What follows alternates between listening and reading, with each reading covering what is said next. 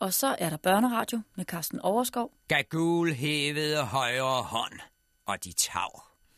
Hendes hekse var parat. Skrid da til værket.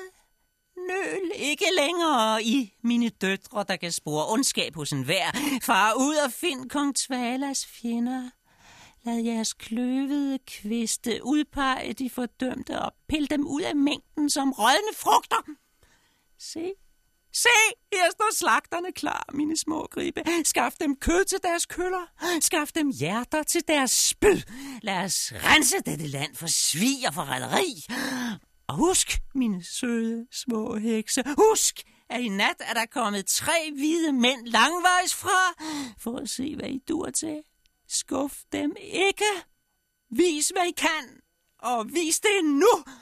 Og med et vildt hyl for hendes hekse ud i alle retninger, som sprængstykkerne fra en eksploderende bombe, spredte sig ud over hele paradepladsen og forsvandt som hvide myrer ind mellem de tyve tusind sorte krigere.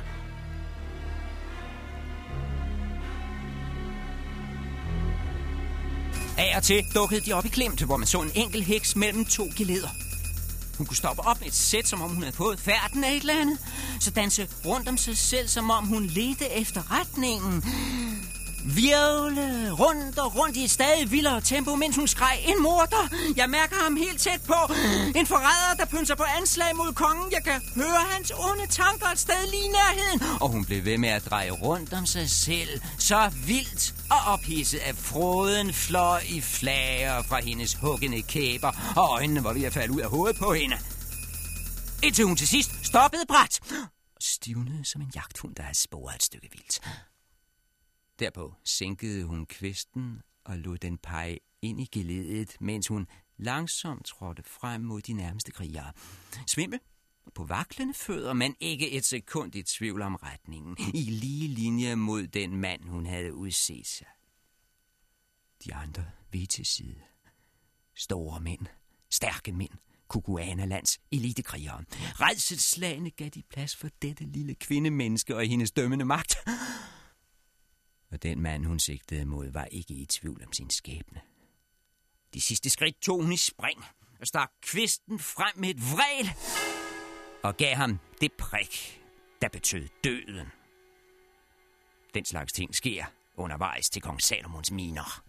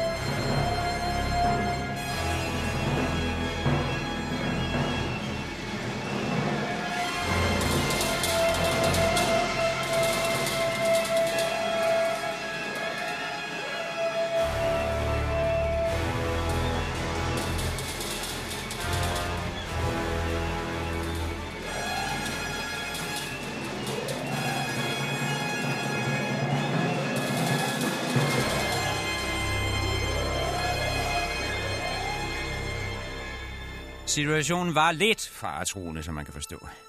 Vi var blevet inviteret med til Kong Twalas årlige fjendejagt. Det foregik om natten i Kukuanalands hovedstad Lu, midt i byen, hvor de kongelige hytter lå rundt om en gigantisk paradeplads.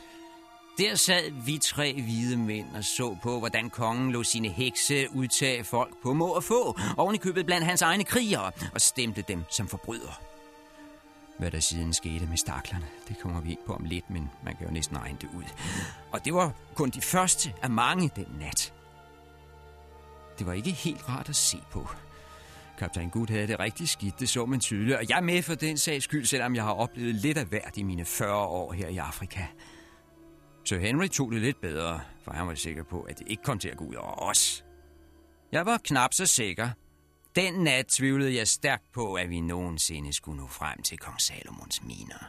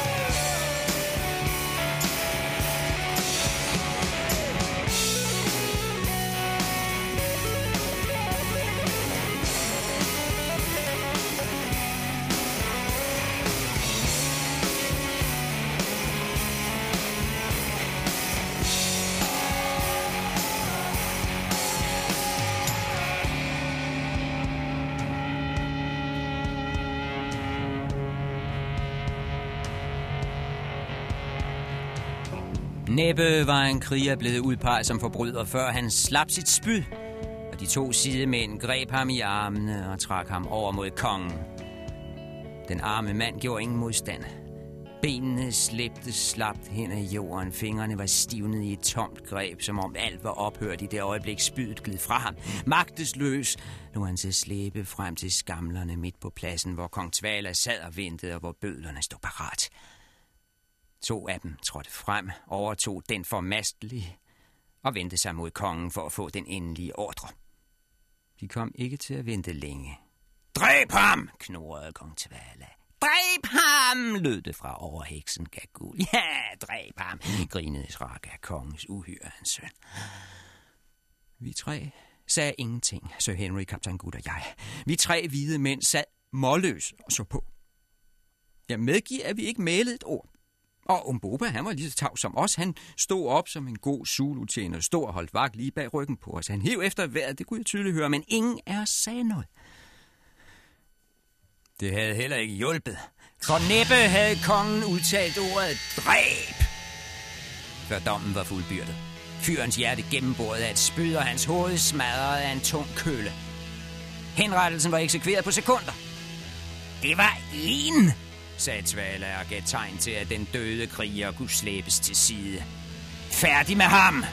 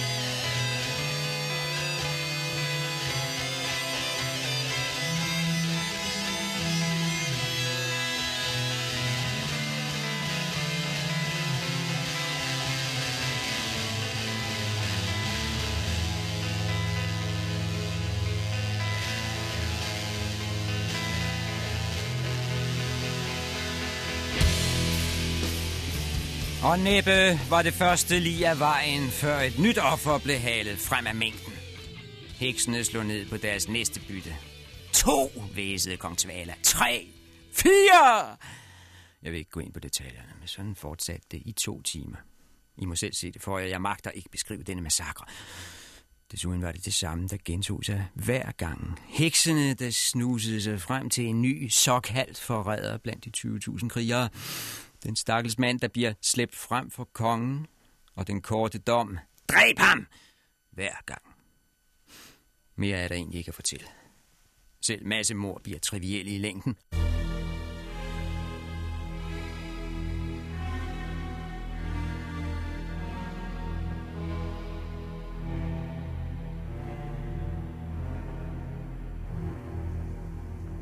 Hen mod midnat var de nået til nummer et hundrede og tre, og der syntes selv Kong Twala, at det kunne være nok.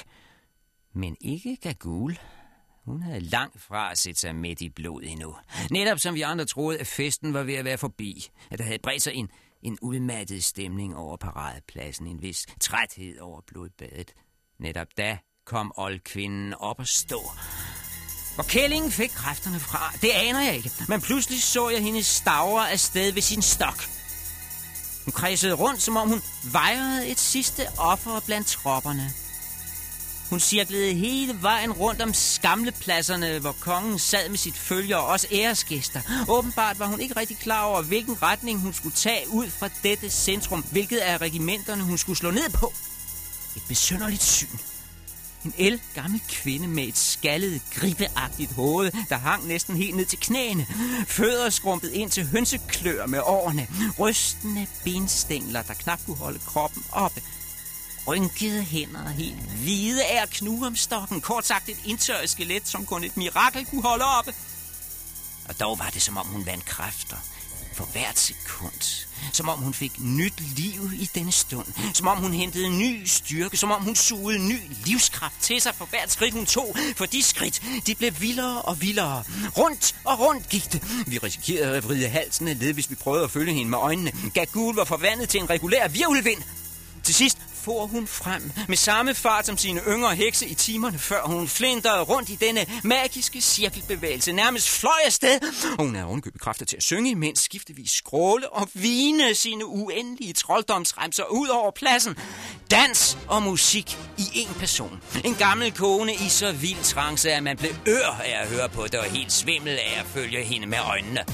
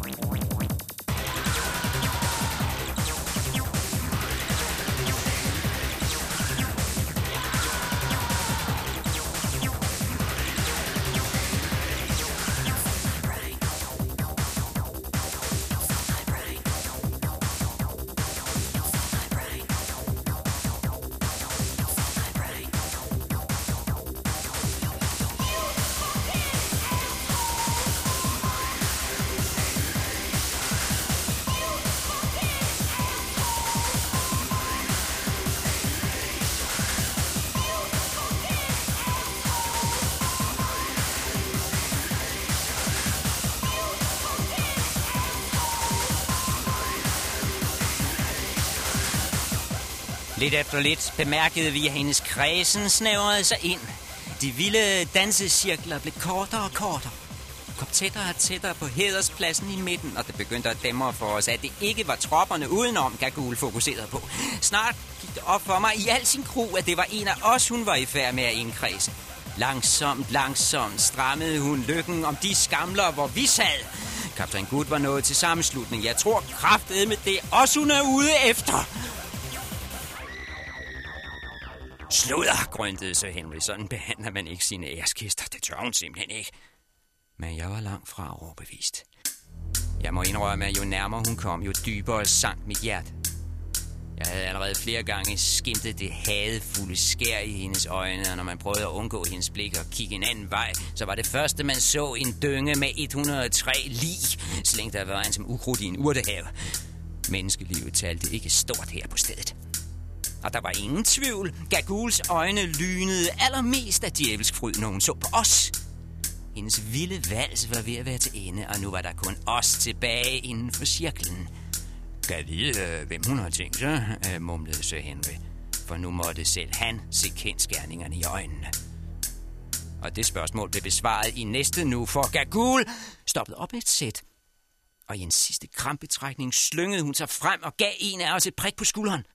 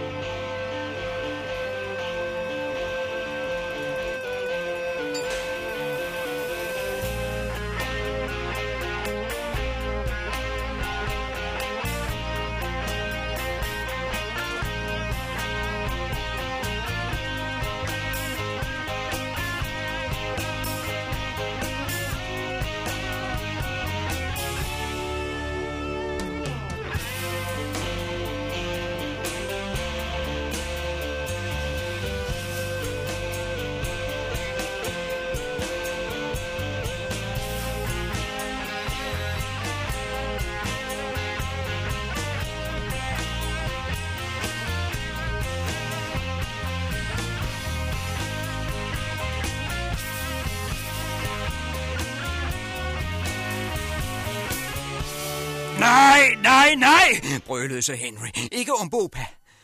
For det var vores sorte Zulu-tjener, Gagool havde udset sig. Ikke en af os tre hvide mænd. Hun havde hele tiden luret på Umbopa, haft ham i tankerne som det sidste offer. Og nu havde hun slået til.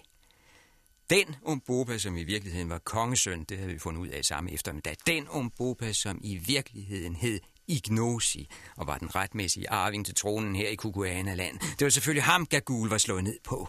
Dræb ham, råbte hun til Twala. Jeg kan lugte det onde i den mands blod. Hans blod vil kræve andres blod. Dræb ham straks. Gør det af med ham, før det er for sent, og blodet fosser fra sig alle. Hun må have anet det. Hun må have fornemmet, at denne sorte tjener var mere end blot en tjener. At han bar på en hemmelighed. At han var en trussel for hende og Twala. At han rummede en risiko for deres regime. At han var en dødsensfarlig rival, der for enhver pris gåede sig vejen. Spørg mig ikke, hvor hun vidste fra. Om hun var synsk, eller det bare var almindelig kvindelig intuition. Men nu var det tydeligt, at de første et hundrede og tre drab, de havde kun været et påskud. Gagool havde kun haft ét mord i tankerne den nat. Det var hele tiden Umbopa, og kun ham, hun ville have ramt på. Ja, yeah! Snærede Twala. Han skal dø. Godt, du snusede ham ud, Gagool.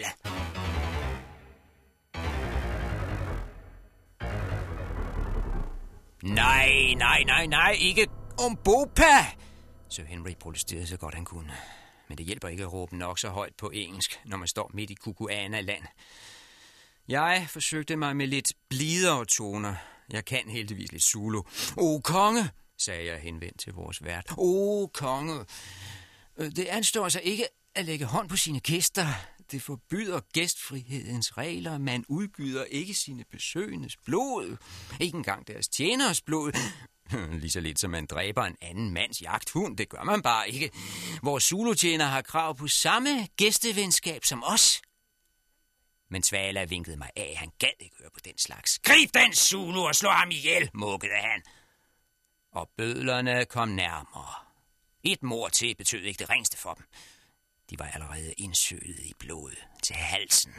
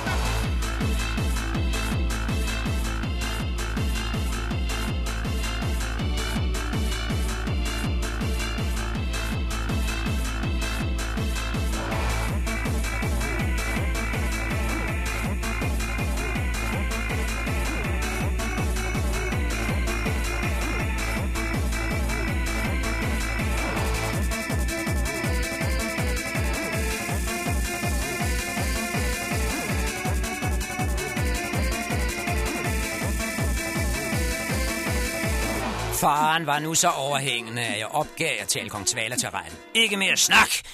Tiden for forhandlinger var forpasset. Og til syvende og sidst tror jeg slet ikke, man kunne forhandle med den mand. Nej, jeg gjorde, hvad jeg måtte gøre. Jeg gik over til væbnet magt. Jeg greb min revolver, stak den i brystet på Twala og sagde til bødlerne: jeres konge er en død mand, hvis I ikke holder krabberne for jer selv. Så kan I få lov at stoppe ham ud og bruge ham som fugleskræmsel.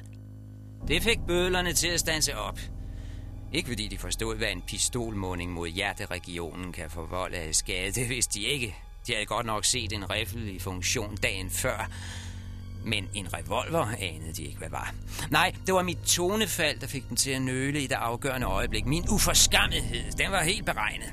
Hvis I så meget som rør ved min tjener Umbopa, bliver ham her nummer et hundrede og fire i dyngen. Men hvad siger du selv, Twala? Synes du, at dine mænd skal gå videre, eller mm, synes du hellere, at jeg skal tage dette lille ildrør væk fra dit bryst? Det er helt op til dig selv, Kong Twala. Heldig, at vi havde foræret ham riffeldagen før. Det havde givet ham lejlighed til selv at skyde med et ildrør, og han kunne nok regne ud, at min revolver måtte være en slags riffel i mindre udgave. Han skulle ikke nyde noget. Tag det ildrør væk! Gå bort i fred! Så endelig jeres sorte tjener med. Vi krummer ikke et hår på hans hoved. Naturligvis ikke. Jeg sænkede revolveren. Men vil der endelig ikke en af jer lå mig tro til det, skyndte han sig at tilføje. Næh, det var dine smukke ord om gæstevenskab, der gjorde indtryk på mig. Ja, for du er jo ret, hvide mand. En hver gæst er under beskyttelse af sin vært. Det er en god gammel skik, som jeg naturligvis altid følger. Hør det alle sammen, råbte han ud over pladsen. Jeres konge lod sig selvfølgelig ikke skræmme af den smule ildrør der.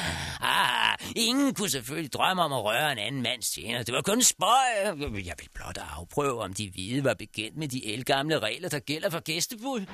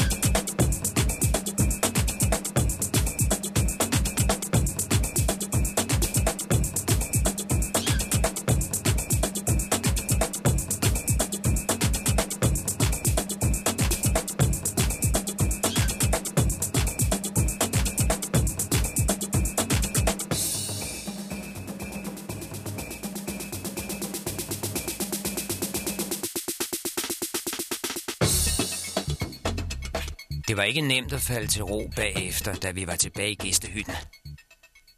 Det var langt over midnat, men ingen af os følte trang til at gå i seng. Vi ville næppe få lukket øje efter den oplevelse. Umbopa var faktisk den roligste af os, skønt det var ham, der havde mest på spil. I dette øjeblik befandt Infartos sig et sted ude i mørket og vejrede stemningen blandt tropperne. Det store spørgsmål var, om det ville lykkes for den gamle hærfører at få tilstrækkeligt mange høvdinge til at gøre oprør mod Kong Twala næste dag. Det vil sige, få dem over på Umbopas side. Alt afhang af Infartos og hans overtagelsesevner denne nat. Umbopa selv kunne ikke gøre andet end at vente og blive ved med at spille rollen som tjener nogle timer endnu.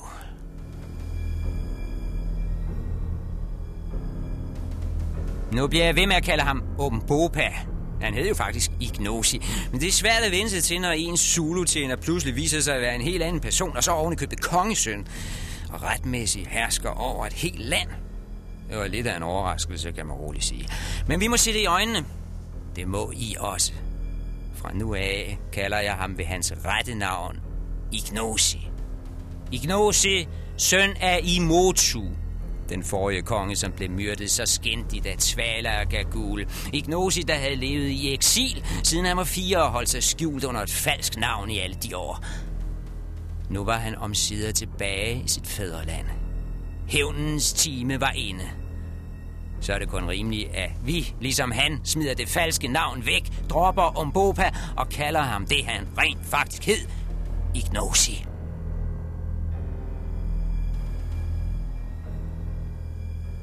Det første, han gjorde, da vi kom tilbage fra paradepladsen, var at takke mig for min indsats med revolveren. Han var helt på det rene med, at han skyldte mig sit liv. Men hans måde at sige tak på var værdig og fattet. Der var ikke antydning af sentimental flæberi i stemmen. Vi havde gjort ham en tjeneste. Den skulle vi få genkaldt ved førstkommende lejlighed, forsikrede Ignosi. Da det var gjort, kunne han ikke foretage sig andet end at gå over i den mørkeste krog og sætte sig på huk, som om han stadig var en simpel Zulu-tjener, og vente, vente, vente. Og blot håbe på, at Infartos havde held med sig ud i den tropiske nat. Jeg kunne ikke have taget det så roligt. Kaptajn Good, Sir Henry og jeg havde stadig nerverne på højkant. Vi sad ret op og ned i timevis og pulsede på vores piber, mens vi stirrede tavs ind i flammen på den indfødte olielampe. En lerskål med væge, flettet af ribber fra et palmeblad, dyppet i det fineste fedt fra en flodhest. Et lille bitte lys, håbets flamme, der hele tiden blafrede og truede med at gå ud, men trods alle odds holdt sig i live time efter time. Den ganske svage syden fra lampen, det var den eneste lyd, vi hørte mellem klokken et og fem. Hele verden holdt vejret den nat.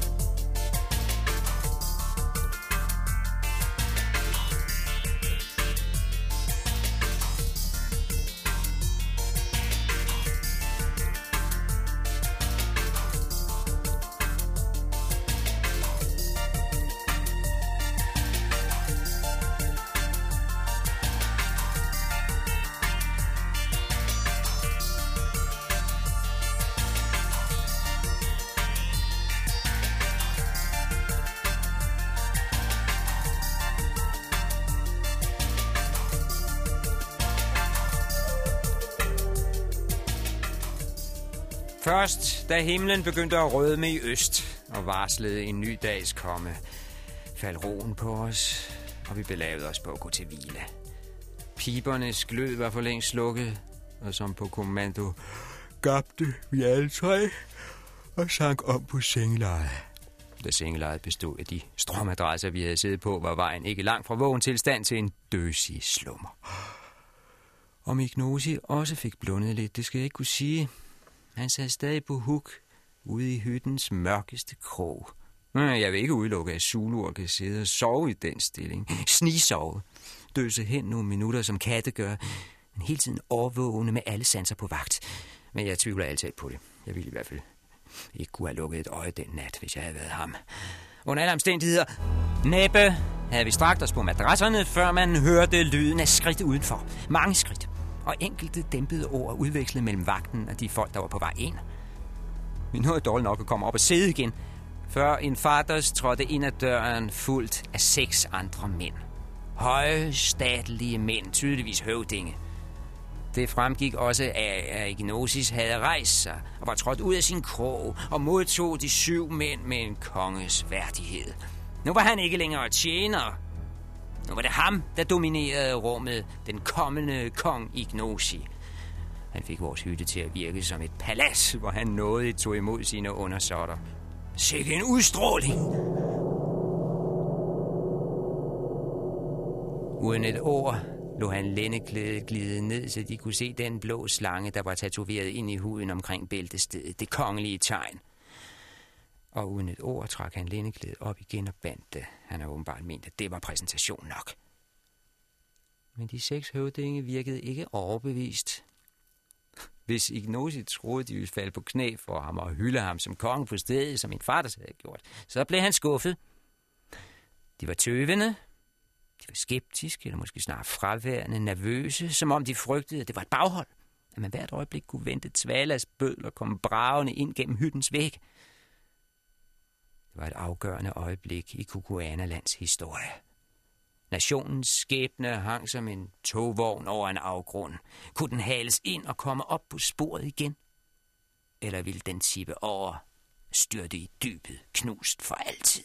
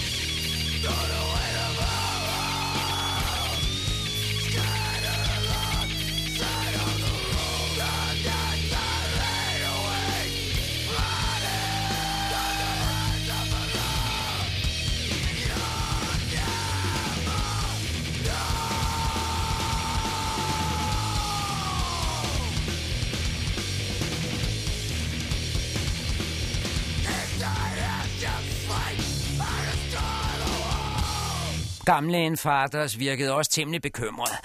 Disse seks mænd, sagde han. Disse seks mænd hører til landets ypperste. De har kommando over tre tusind krigere hver. Og de hader Kong Twala lige så indædt, som jeg gør, ingen tvivl om det.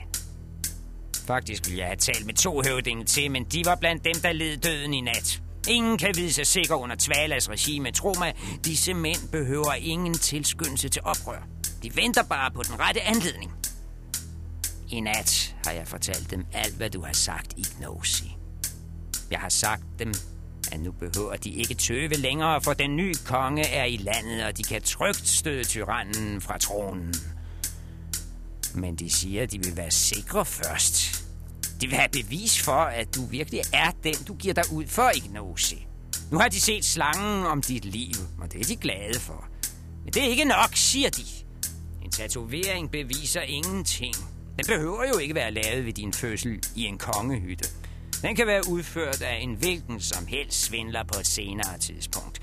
De vil se et tegn til, før de er overbevist. Og det skal være et tegn, som alle i landet kan se.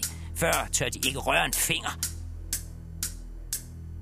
Ignosi stod stiv som en støtte. Han anede tydeligvis ikke, hvad han skulle gøre, udover at bevare sin kongelige værdighed for enhver pris ikke virke ryst. Heldigvis vandt vi lidt tid, fordi jeg først skulle oversætte hele Infartos foredrag fra kaptajn Good og Sir Henry. Og heldigvis er John Good en begavet mand, utrolig kvik i hovedet trods sin alder. Jeg har det, siger han og trækker sin lommekalender frem. Uh, se. Er det ikke den fjerde juni i morgen? Altså, jeg mener i dag siden midnat, lad mig lige se. Klokken elleve femten til tolv femogfyrre engelsk tid. Uh, vi befinder os i Afrika, så der skal lige korrigeres med et par længdegrader. Ja, cirka fra klokken... Fra klokken et til halv tre i dag lokal tid. Total solformørkelse. Hvad siger I så, kinder? Quand le calme devient une faiblesse, quand le fait de baisser, toujours baisser la tête, quand le peuple n'a plus de prophète et qu'il endure les manipulations de fait. Quand le calme devient une faiblesse, quand le fait de baisser, toujours baisser la tête, quand le peuple n'a plus de prophète et qu'il endure les manipulations de fait. Quand le calme devient une faiblesse, quand le calme devient une faiblesse, quand le calme devient une faiblesse.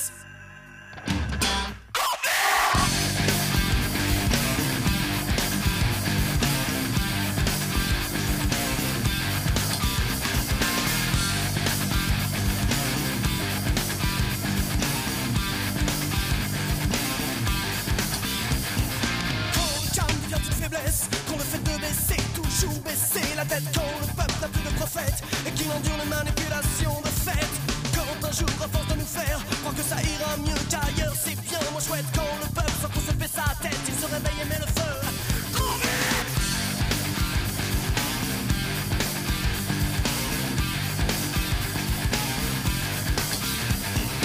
Quand le calme devient une faiblesse, les maîtres se déchirent, que le réel paraisse. Quand demain nous tous dans la liesse demanderont des comptes tout en rendant les coups.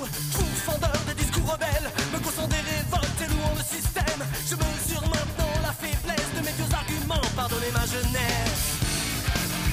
Le garde devient une faiblesse. Le garde devient une faiblesse.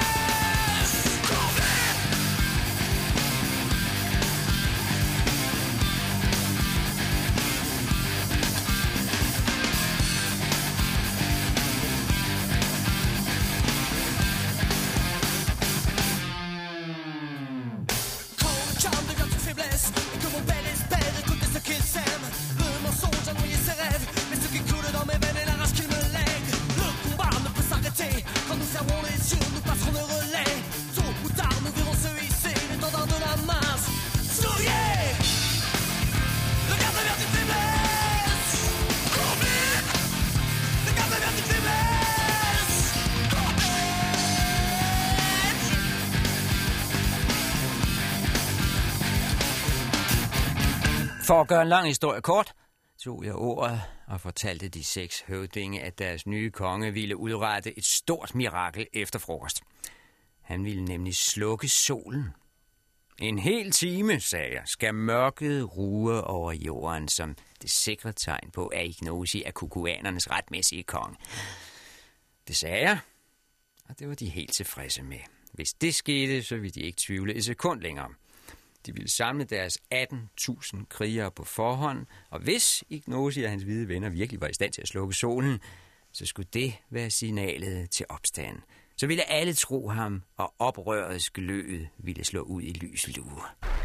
Vis os den sorte sol, og opgøret med Twala vil være en kendsgerning. Med de ord forlod de hytten og gik hver til sit.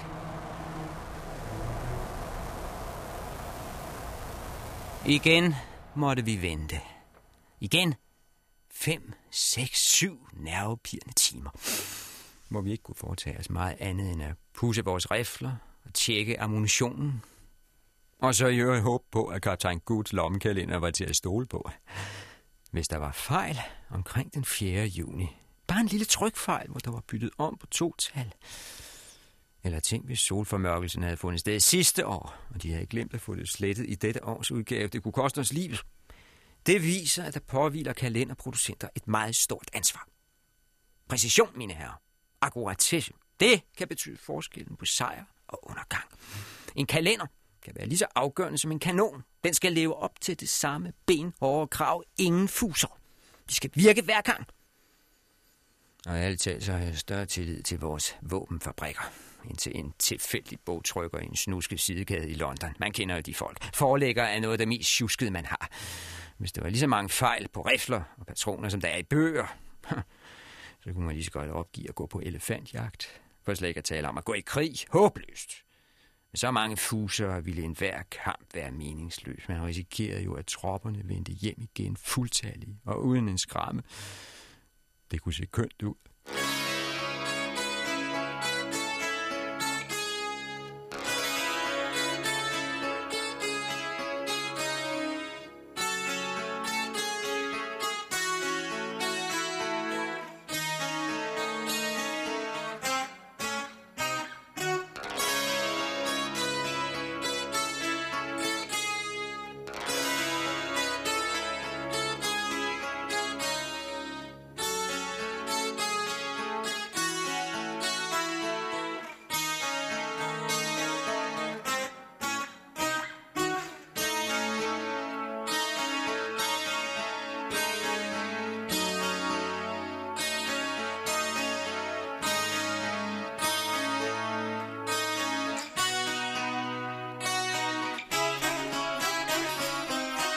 Men for at komme tilbage til sagen, var vi indbudt til at overvære en stor dansefest på Kongens Paradeplads klokken lidt over tolv. Vi vidste ikke, hvad der skulle foregå, men når solformørkelsen kom klokken et, eller rettere sagt, hvis den kom, og jeg hellere sige for min tillid til tryksager, kan jeg være på et meget, meget lille sted. Men altså hvis, hvis solformørkelsen overhovedet indtraf, så ville det ske midt i et stort kongeligt arrangement med masser af mennesker samlet. Det kunne dårligt være mere virkningsfuldt. Så vi vandrede for tredje gang hen til paradepladsen. Denne gang havde vi både rifler og revolver med for en sikkerheds skyld. Men det viste sig at være et helt andet sceneri end de to første gange. Kongen og hans hæslige søn var der selvfølgelig igen. Og kællingen Gagool og alle hærens høvdinge. Men ellers var der ikke skyggen af en kriger til stede. Pladsen var fyldt med piger. Piger i tusindvis. Pur unge kukuanerkvinder, så langt øjet rakte.